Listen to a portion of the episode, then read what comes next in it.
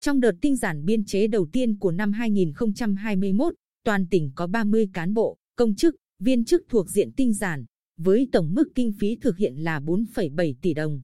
Trong đó, ở cấp huyện có một công chức thuộc nhóm chính sách về hưu trước tuổi, cán bộ, công chức cấp xã có 7 người, trong đó 3 người thuộc nhóm chính sách về hưu trước tuổi, 4 người thôi việc ngay.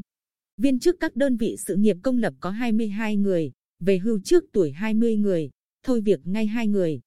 Sở Nội vụ có trách nhiệm thông báo các đơn vị địa phương có cán bộ, công chức, viên chức được phê duyệt tinh giản biên chế để thực hiện thủ tục giải quyết chế độ chính sách kịp thời theo quy định. Bảo hiểm xã hội tỉnh chịu trách nhiệm hướng dẫn nghiệp vụ, chỉ đạo bảo hiểm xã hội các huyện, thị xã, thành phố thực hiện giải quyết chính sách chế độ bảo hiểm xã hội đối với các đối tượng thuộc diện tinh giản biên chế theo quy định hiện hành của pháp luật.